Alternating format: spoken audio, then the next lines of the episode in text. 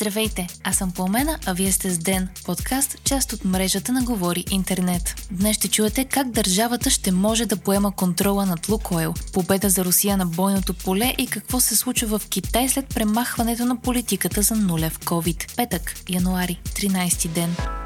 Народните представители окончателно приеха предложението на Демократична България, което да дава възможност на държавата в определени ситуации да може да назначава особен търговски управител, който да поема оперативното управление върху търговци, които оперират критична инфраструктура. Законът е част от административното регулиране на економически дейности, свързани с нефт и продукти от нефтен происход и на практика дава възможност на държавата да поеме контрол над Лукойл, ако са нарушени доставките на критични ресурси. Законопроектът бе прият с гласовете на всички политически партии с изключение на проруската възраждане. Законът ще дава възможността да бъде назначен търговски управител за поне 6 месеца, но не повече от година в фирми, които оперират критична инфраструктура с нефт и продукти от нефт. Подобен механизъм има в Германия и Италия, а депутатите защитиха нововъведенията с това, че така държавата ни ще може да реагира при сценарии, в в който Лукойл поради политически причини преустанови дейността си в България.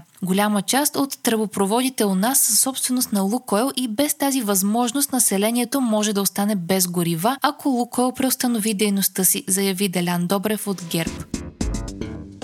След нощ на ожесточени боеве и противоречива информация, Русия обяви, че е превзела града Соледар в източна Украина. Това е първата по-значителна победа на Кремл след половин година изпълнена с военни спънки, пише Reuters. Според Русия, превземането на Соледар ще й позволи да отреже каналът за снабдяване на украинските сили в по-големият град в близост Бахмут и да хване в капан войските на Киев, които се намират там. Русия от месеци се опитва да превземе града, от който не е останал почти нищо. Според Украина и САЩ, победа на Русия в Соледар и дори в Бахмут ще окаже слабо влияние във войната, но Кремъл вече месеци налива ресурси, за да поеме контрола над тези градове. Водеща роля във военните действия в Соледар от руска страна има частната военна компания Вагнер, която е собственост на приближен на президента на страната Владимир Путин.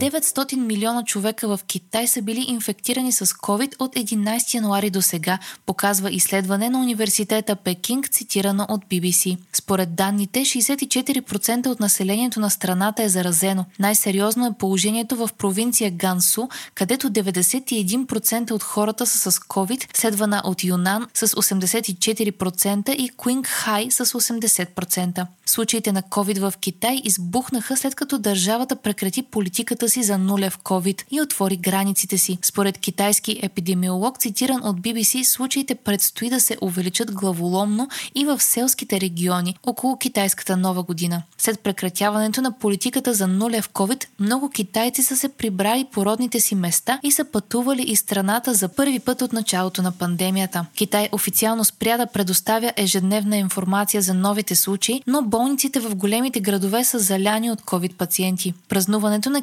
китайската нова година официално започва от 21 януари и обичайно представлява една от най-големите миграции на хора, които се случват ежегодно. Очаква се да бъдат направени 2 милиарда пътувания.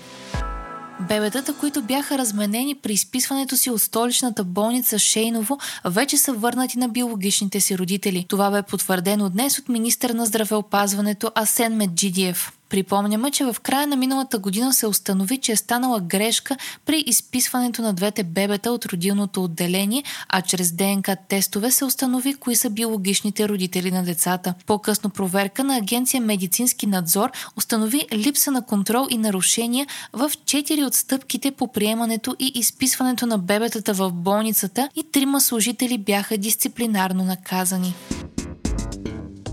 Вие слушахте подкаста Ден, част от мрежата на Говори Интернет. Епизода подготвих аз по умена Крумова Петкова, а аудиомонтажа направи Антон Велев. Ден е независима медия и разчитаме на вас, слушателите ни. Можете да ни подкрепите, като станете наш патрон в patreon.com Говори Интернет и изберете опцията Денник. Не забравяйте да се абонирате в Spotify, Apple iTunes или някое от другите подкаст приложения, които използвате.